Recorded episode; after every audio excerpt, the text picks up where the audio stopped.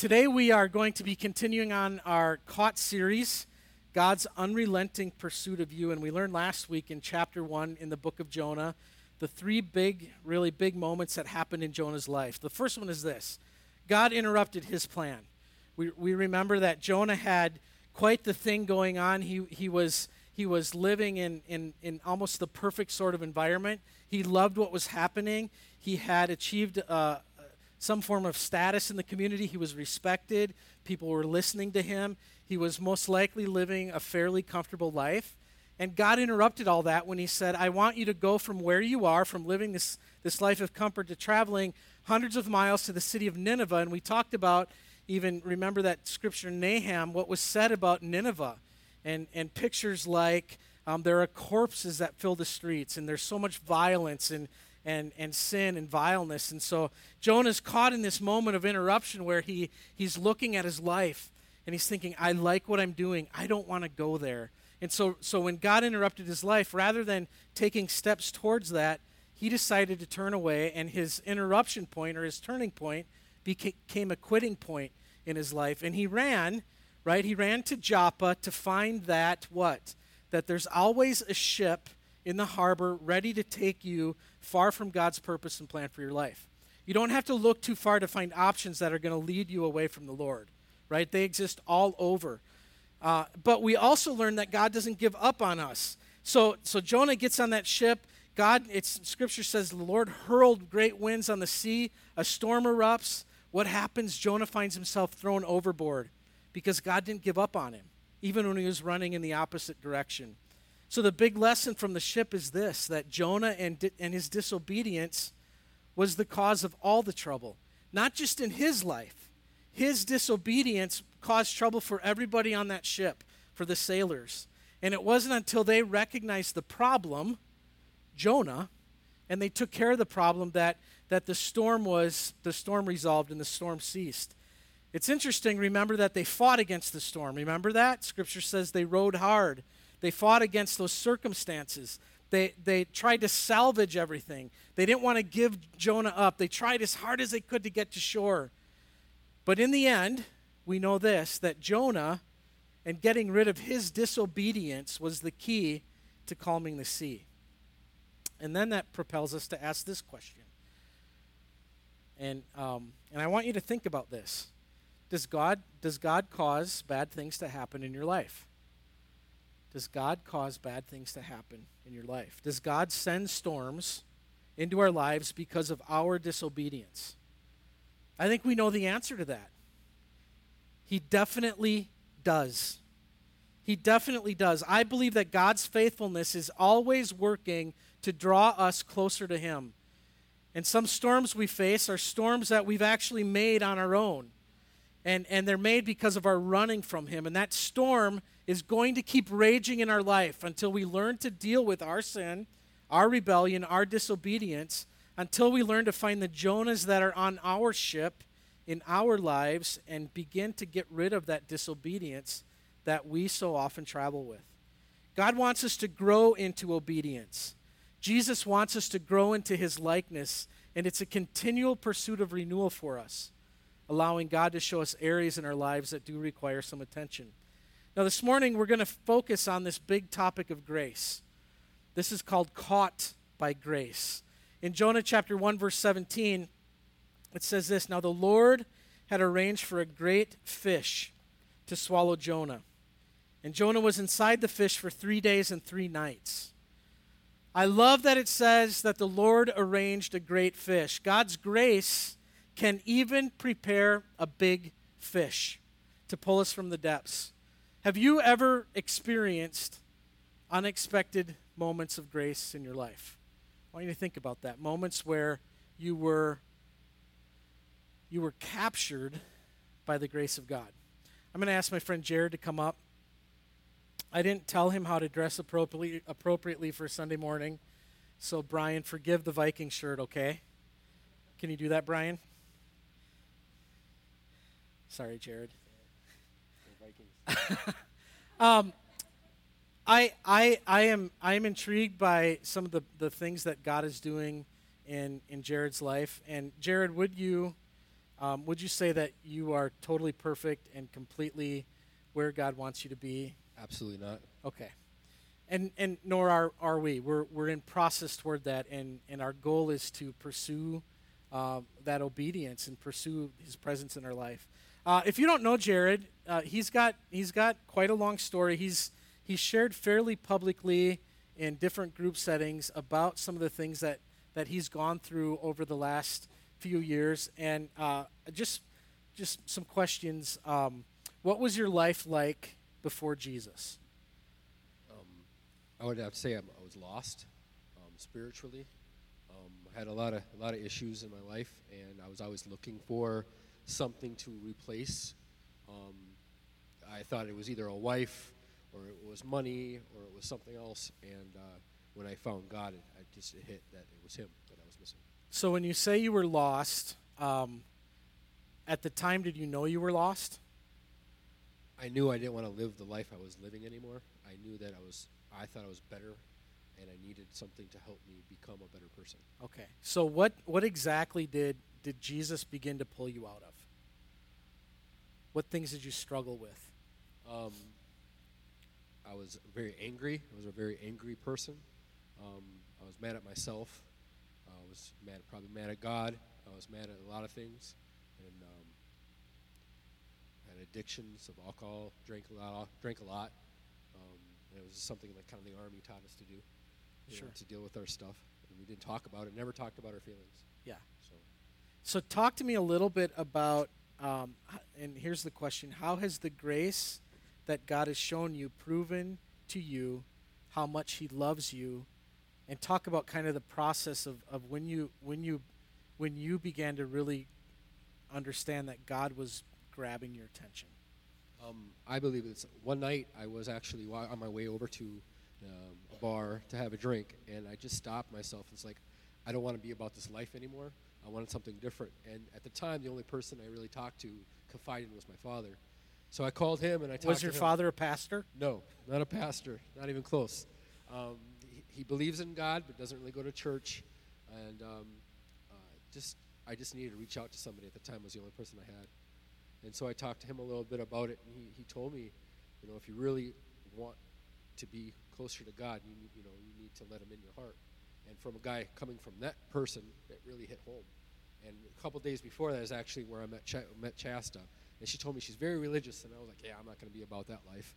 And here I am. So. Yeah. And and really, thank you, Jared. Uh, and really, the, the the point is this: um, God arranged God arranged a great fish for Jonah, and God arranges great fish for us. Sometimes they look like the outside of a bar and a moment where you realize, I can't do this anymore. Sometimes they look like a date with a very religious person that you're not even sure uh, that you want to be in a relationship with.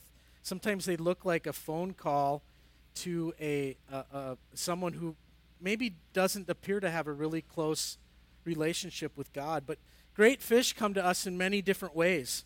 Uh, it can be a tough conversation with, with someone. Maybe you're, you're brought into a conversation and you realize in that moment, I wasn't ready for this, but, but this was a God moment where that conversation or that, that discussion helped me see that God is still at work in my life. Maybe it's a timely incident in your life. Some people would call those coincidences right? I don't think it was a coincidence that a great fish happened to be swimming in the area and Jonah looked like a big bass lure. I don't think that was the case. There was no coincidence there. Sometimes great fishes look like a closed door in our lives or a, or a, a, a chance timely meeting with somebody. See, God's grace sends us great fishes in all shapes and sizes. And typically they feel a little bit late sometimes. They're usually uncomfortable but most often they come when we have no other form of rescue in our lives. And I know that God's arranged in my life great fishes many times to pull me out and redirect me and get me back on track. And I, I want you to think about those great fish that maybe you, you look back and you think, that really wasn't a very spiritual moment. Now, think about this. If you're drowning in the ocean, I don't think you're going to think that a, a great moment is a fish capturing you, a great spiritual moment, right? But that is the great fish that God arranged at that time. And, and we have moments like that throughout our lives. A few weeks ago, I was meeting with somebody for lunch, and this is an early 20 something, and making some big decisions right now. You, if, you're, if you remember that age or if you're coming into that age, uh, you know that that's a season in your life where you can go a hundred different ways. You get to really choose your adventure at that point. You get to begin to think, who do I want to be? Who do I want to date? What kind of what kind of car do I want to own? What kind of house? What kind of things are going to make up my identity? There's a lot of questions. And he had a ton of questions and and just asking me he's just different places he could go and different opportunities. And I walked I walked with him through some of the some of the hardest times of my life, some of the best times of my life, some of those seasons that I made really, really bad decisions. Some of those moments that I know that if it were not for the grace of God to send a great fish, to arrange something in my life, my life would have gone off track. But because of those great fishes, see, the Lord ar- arranges great fish to swallow you up and to gather you in more than once, probably, right? I want you to think about those rescues, though, the great fish that God's arranged and, and to grab you up. And maybe this, maybe you need a great fish today. That's why you're here in this moment, because you need that moment where, where God does something in you, where God sends something your way. It's God's grace that arranges those great fish to swallow us up and to get us shifted back toward Him. So let's talk about grace. Grace. It's always a hot topic in the church, isn't it? Too much, too little, just right, right? Paul wrestled with this concept of grace and obedience and sin, and he wrestled with it on the pages of Scripture. And it's those pages that we get to look to and say, what is God's grace? How does it capture us? Paul writes words like this in Romans 6 1 Should we keep on sinning so that God can show us more and more of his wonderful grace? Of course not, is what he says. And a few verses later, he talks about us living in the freedom of God's grace and not in an attitude of being righteous through our own obedience. That's in, in verse 14 of chapter 6. In Galatians 2, verse 16, he says, No one will ever be made right with God by obeying the law. And then a few verses later, he says, I do not treat the grace of God as meaningless. So he's setting up this tension between, between grace and obedience and sin and, and following the rules and, and not making sure that following the rules is what makes you right, but it's the great, and all of this stuff. It's created confusing sort of dilemmas for us in, in, in, the, in the church. And we struggle over this concept. We struggle with questions like this Is it cheap? Is there a limit? Is it really free or does it come with strings attached or rules, laws to govern it? On Wednesday night, we had some brownies on the back counter. Norma, do you remember that moment? Uh, and I, I slid in there and I had my cup of coffee and, and I said, I'm going to steal a brownie. And I reach over to grab this brownie, and do you know what she said to me? You can't steal what is free. I grabbed the brownie and I turned and I, I thought, that's what grace is. You can't steal what is free. But we still have more questions. Can you take advantage of it? Can you actually overuse it? Does God know beforehand what people are going to do with the grace He gives away? And yet He still chooses to give it away. Have we watered down its meaning so much that we're really not clear on how it works anymore? Is grace a one time transaction? It's only amazing when you first come to Christ. Is it only for the obedient who accidentally slip up? Or is it for the chosen ones who intentionally turn their back on God, who disobey and run from Him? Or are they misusing God's grace because they should have known better and not done that in the first place? So many questions that we have about God's grace, so many arguments, so many positions. And I hope to help you this morning to answer one big question, and it's this What do you do with God's grace? What do you do with it? I think the story of Jonah, especially in chapter 2, will give us insight in how to really respond to God's grace. just with the phrase, God arranged a great fish, we see God's grace stepping in. See, remember with Jonah, he deliberately said no to God. And then he went on this 60 mile walk in the opposite direction to find a boat that would take him as far away from God's plan as could possibly be imagined. And yet, God's grace was relentlessly in pursuit of him. God's grace let him take a 60 mile walk in disobedience. God's grace allowed him to board a ship in rebellion. And then God's grace spawned a storm.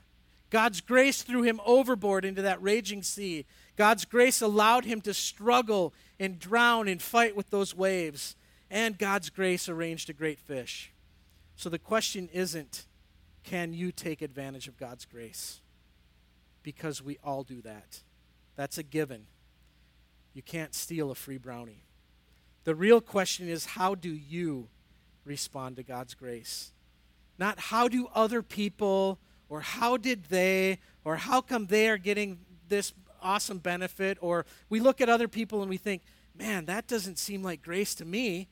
But how do you respond to God's grace? Because trust me, here's what I hope you find as we look into the second chapter that grace is deeply personal that grace is tailor made, that grace is a continual process to get us home, and grace knows no limit. You can't outsin it, you can't outrun it, and you can't escape its reach. Now, the Lord had arranged for a great fish to swallow Jonah. And Jonah was inside the fish for three days and three nights. And I pray that as we work through this second chapter this morning, you're going to recognize God's great work of grace in your life and that you will reorient your life around His grace and that you'll settle into it and respond to His grace as it catches you. So let's learn to stay caught, stay caught by His grace this morning. We picked the, the story up in Jonah chapter 2, verse 1. Then Jonah prayed to the Lord from his God from inside the fish. Then Jonah prayed to the Lord his God from inside the fish. I wonder at that moment um, how Jonah's prayer life actually was. Have you ever been far from God? And, um, and when you're far from God, especially when you've been close to God and when you find yourself far from God, how is your prayer life actually? Is it healthy? Is it on track? Uh, uh do, you, do you do these things where you're like, I'm not going to church. I don't want to talk to my Christian friends. I'm going to make sure that I don't have any Christian radio on because I'm, I'm so disconnected with God, I don't need any of that in my life.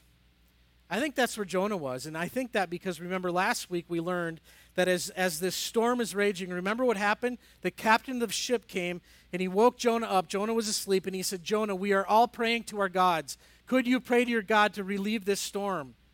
And what do we know Jonah didn't do? He didn't pray. And why didn't he pray?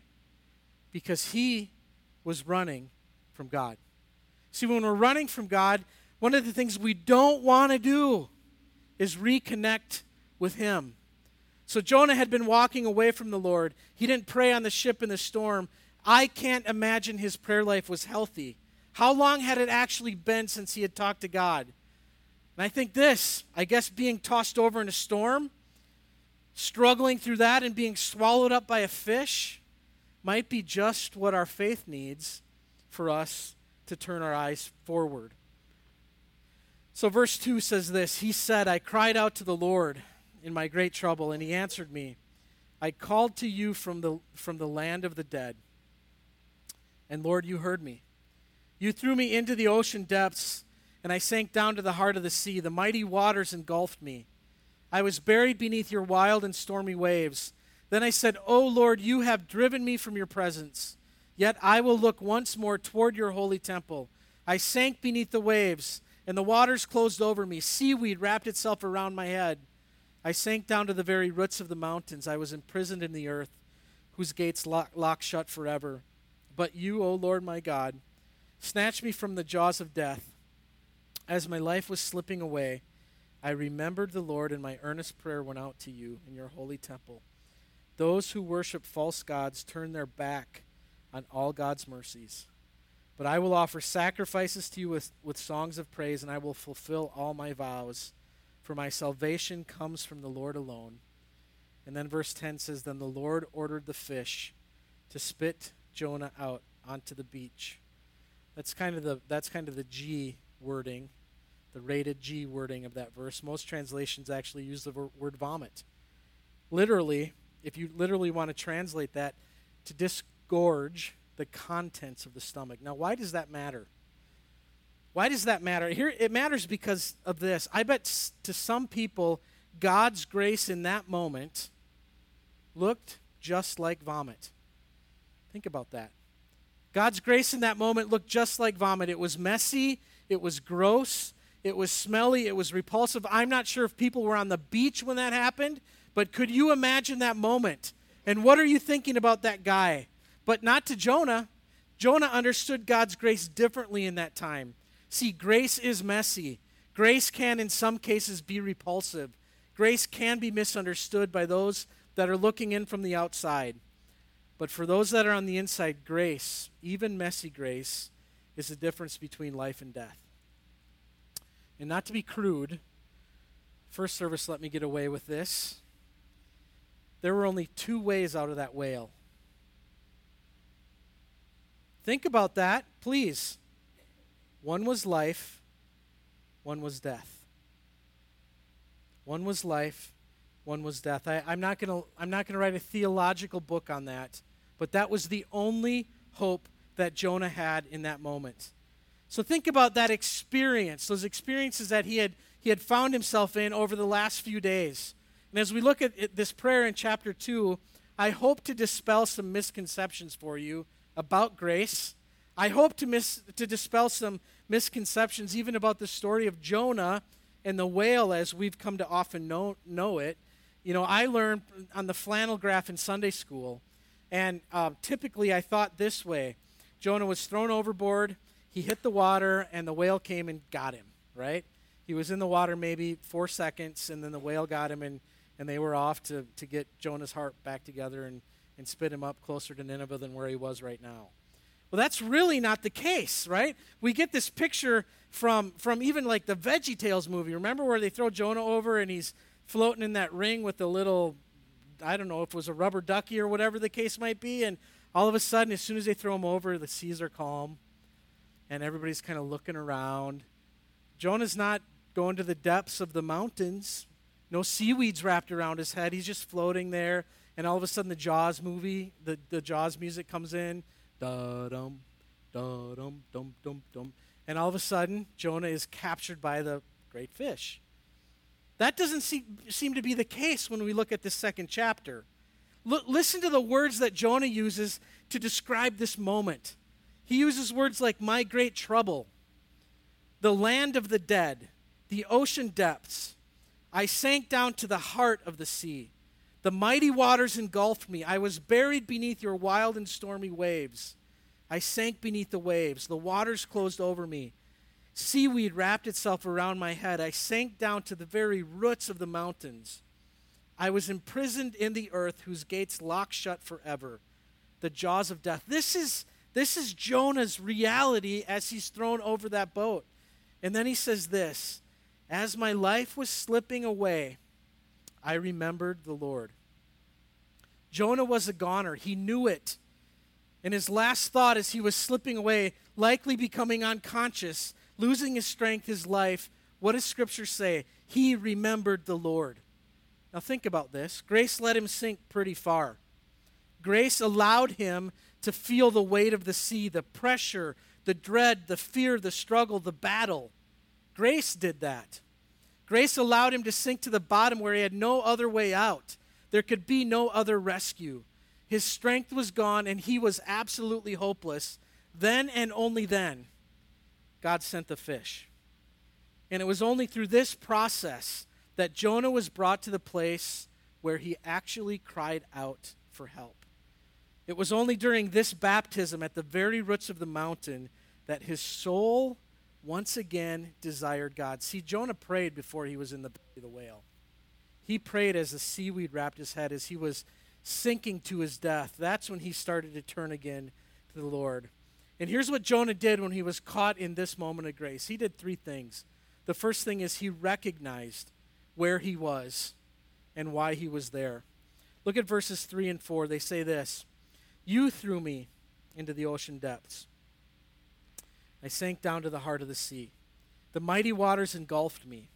I was buried beneath your wild and stormy waves.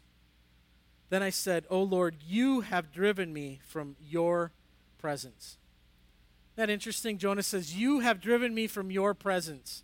Wait a second, Jonah, you've got this wrong. God didn't throw you overboard, the sailors did, right? God didn't create this raging sea, the wind did that. And certainly, God didn't drive Jonah away. Jonah chose, Jonah ran from God. Jonah chose to just walk away from the Lord. It seems like Jonah is kind of shifting the blame from personal responsibility in the matter to just blaming everything on God. God, you did this. Why is now Jonah attributing all of this to God? God, you threw me overboard into your stormy seas, under your wild waves. You have driven me from your presence. In other words, Jonah says this God, you caused this. Or maybe this God, you are writing this story. You are reauthoring this moment, and I recognize it now. I understand what is happening. I can't run from you anymore. I can't blame the storm, the sailors, the waves, or the fish. Your hand, your grace is writing this story. See, Jonah had no other choice in that moment but to recognize where he was and how he ended up there. You can't run from God without recourse. Why? Because God wants to get back at you? No, because God wants to get you back. That is the beauty of grace.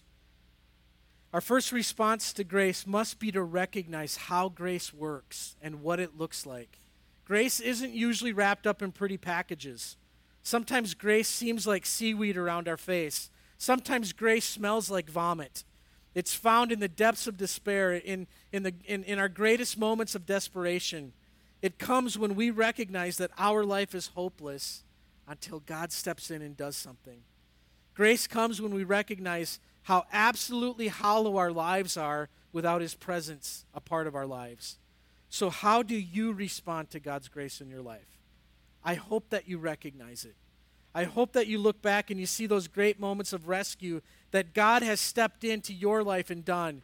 Eh, eh, they were huge times when God arranged a great fish to scoop you up. But Jonah did something else. Yeah, he recognized the moment for sure. But he did something else in this drowning experience, which I think is amazing. See, verse 4 and verse 7 say this. Verse 4 says, Yet I will look once more toward your holy temple. And verse 7 says, I remembered the Lord, and my earnest prayer went out to you. See, when we're caught by grace, we recognize the moment, I hope. And then we must, number two, reorient our, ourselves, our lives, toward God. I love this picture of Jonah being tossed overboard. See, I think on the ship in the middle of that storm, I believe the crew was in, in great chaos. And they were just looking to find any answer. So first they're throwing stuff over to make to, to make the ship so it's not going to sink. And then they begin to fight against the storm. They're doing everything possible. And then it dawned on them the only way that they can calm this storm is to throw Jonah overboard. Do you think that they did that in an orderly fashion? I bet there were, let's say there were 60 soldiers on that ship, 60 sailors. I bet all 60 of them wanted to have a hand on Jonah and get him thrown over as fast as possible because their lives were threatened. So I envisioned this just this chaotic moment on the deck of the ship and they're they're grabbing for Jonah and they're lifting him up and they're passing him and Jonah's spinning all over the place, not even sure what's happening, and all of a sudden phew, there he goes. And that that thrown over tossing, that wasn't a choreographed, that wasn't an executed dive, that wasn't like watching the Olympics where it's a nice splash at the bottom and there's there's no, you know, the, the, the feet are just right and there's no splash at all. Certainly wasn't like that. I don't even think it was a calculated jump. I think that in, in mass chaos, Jonah is thrown over into the sea. And that's why when he begins to describe what's happening, it's all chaotic, isn't it? It's all chaotic when he gets under that under the water. Have you ever been in a spot like that? Like, let's just talk physically, not spiritually. When I was 10 years old, um, I, I didn't learn to swim till I was a teenager. And I liked to fish at the time. And so me and a couple of my buddies were uh, in, in Dallas, and my grandpa owned some land there, and there was a creek that ran, ran through the land, and it was pasture. And so we would like to fish there. We had, we had uh, illusions of grandeur catching world record trout, and I don't even know if there were any fish in that creek ever, but we thought there were. So uh, me and two of my friends got dropped off at my grandpa's.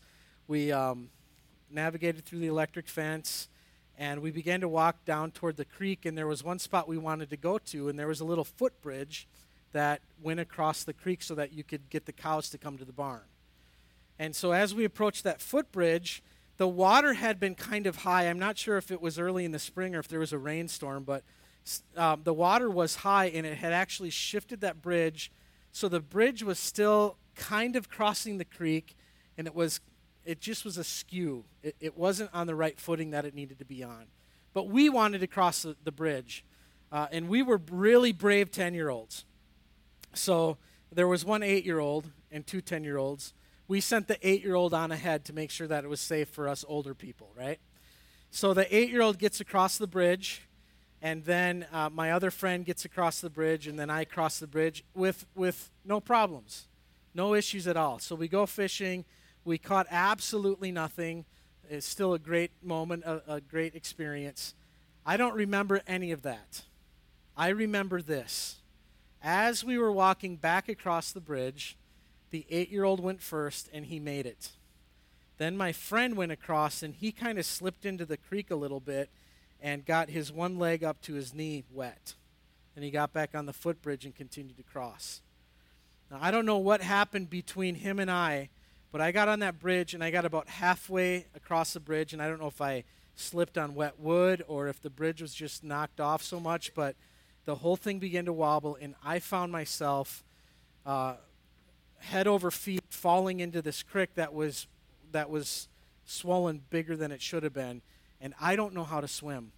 And I remember plunging in and I know this isn't the sea, but I remember plunging into the depths of that creek and wondering is this is the last thing I'm ever going to see is blue sky. And I hit that water and and I had no idea if I was head up, feet up, back up, stomach up. I had no idea where I was and the, the current of that creek, uh, it pushed me up underneath the bridge. So my head comes up, and I grab a hold of that bridge, and I am holding on for my dear life. Have you ever been in a moment like that, like in water physically, where you were so surprised and you just didn't know which way was up? Well, this is where Jonah was. This is exactly where he was as he's thrown into that sea, and it's it's raging and tumultuous. Now, obviously, I survived that moment, right? Uh, but I will never forget that moment. And Jonah is in that same sort of situation, except way worse. He hits the furious, angry waves, not knowing which way is up. And you get this picture of not having any idea which way he needed to turn. He's at the complete mercy of the waves. There was no calm, there was no stillness, there was no chance to slow down and assess. Total turmoil for him being pounded deeper and deeper. We, we see that as, as he unfolds that story seaweed wrapping around his head. Yet in his heart, in the midst of all that real, physical, circumstantial chaos, his previously confused soul does what? It reorients itself toward God. Again, look at verse 4. Yet I will look once more toward your holy temple. Now, now Jonah isn't saying, hey, God, when I get out of this situation, I'm going to go to Jerusalem and visit your temple. He's saying, in this particular moment, I am going to look toward your holy temple. I'm going to reorient my life so that I am facing your presence again. Literally saying, God, you've caught my attention. I'm once again setting my gaze on you. I'm looking to you one more time in the middle of this moment. I remember you, O oh God. And what happened? God heard the petition. See, when we're caught by grace, it reorients everything in us. Even when life around us is crazy, even when we can't make heads or tails of our circumstances, when we're caught by grace, our soul, our heart, our mind gets reoriented and recentered on God. It gets recentered on His big picture. Jonah went through this process. He was caught by grace. He first recognized the situation, and then he began to reorient himself toward God. And then lastly, grace produced a response in him. In verse 8 and 9, he responds with a thankful, sincere heart of worship for God's mercy, really saying this God, you are merciful. Look at verse 8. Those who worship false gods turn their back on all God's mercies. You know what he's saying? If you want to chase a different religion, great. There's a lot of options. But when you do that, you turn your back on God's mercies. You walk away from the goodness and the grace of God. Verse 9, he says, But I will offer sacrifices to you with songs of praise. I will fulfill all my vows, for my salvation comes from the Lord alone. He responded with an earnest and honest promise. You know what his response was to grace? Obedience. God, I'm going to do whatever you've asked me to do. I'll go to Nineveh. You win again. Thank you for sending the fish. Thank you that you've caught me with your grace. Now I want to get on track with your direction in my life. Then and only then, the fish heaves and hurls, and out comes messy grace, putting another prodigal back on the right path. Caught by grace means we recognize it, we reorient ourselves, and we respond in obedience. So here's the takeaway this morning on this on this lesson of grace. Couple things I think that we need to be aware of. Number one, grace is messy. It's not cut and dry. It's not black and white. Sometimes grace to one person appears disgusting and unthinkable. And then to another, that same grace is really that, that life giving moment. So have some grace. Give some grace, especially when you're looking into someone else's life. They just might have been puked out of a fish. Number two, grace is a constant for all of us, and we should live recognizing our own disobedience and sin. We should live examining our own lives first and recentering our lives around Christ. Jesus says, What? Remove the plank from your own eye before you help someone who has a speck in theirs. I believe that grace is deeply personal. I believe that grace is tailor made. God, God tailor makes grace specifically for you. So operate in the grace that God has given you. Be honest with yourself about your own condition. That's the only way that grace truly works in your life. And honestly, if you don't if you don't let grace work that way, it's going to hinder how God's grace can work through you into the lives of other people. Number three is this learn to talk about moments that you have been caught by grace, even if they might smell like vomit to others. Now, what I'm saying there is this I appreciate Jared sharing his story. Uh, some of us would never do that. Some of us because we don't like to public speak, and some of us because it's hard to talk about yuck, isn't it? It's hard to talk about moments that you would rather forget in your life. But it's important that you recognize that that the moments of grace that you have experienced in your life might be the very moments that people need you need you to talk about in order to help them get through the moments that they're going through. Because this is really the story of God working in all of us. We are sinful. We disobey. We all have. We all do. And you know what? We all will. That's why we need the grace of God. And it's only by God's grace that we can be positioned rightly before him. And telling our stories of, of grace can help others experience it themselves.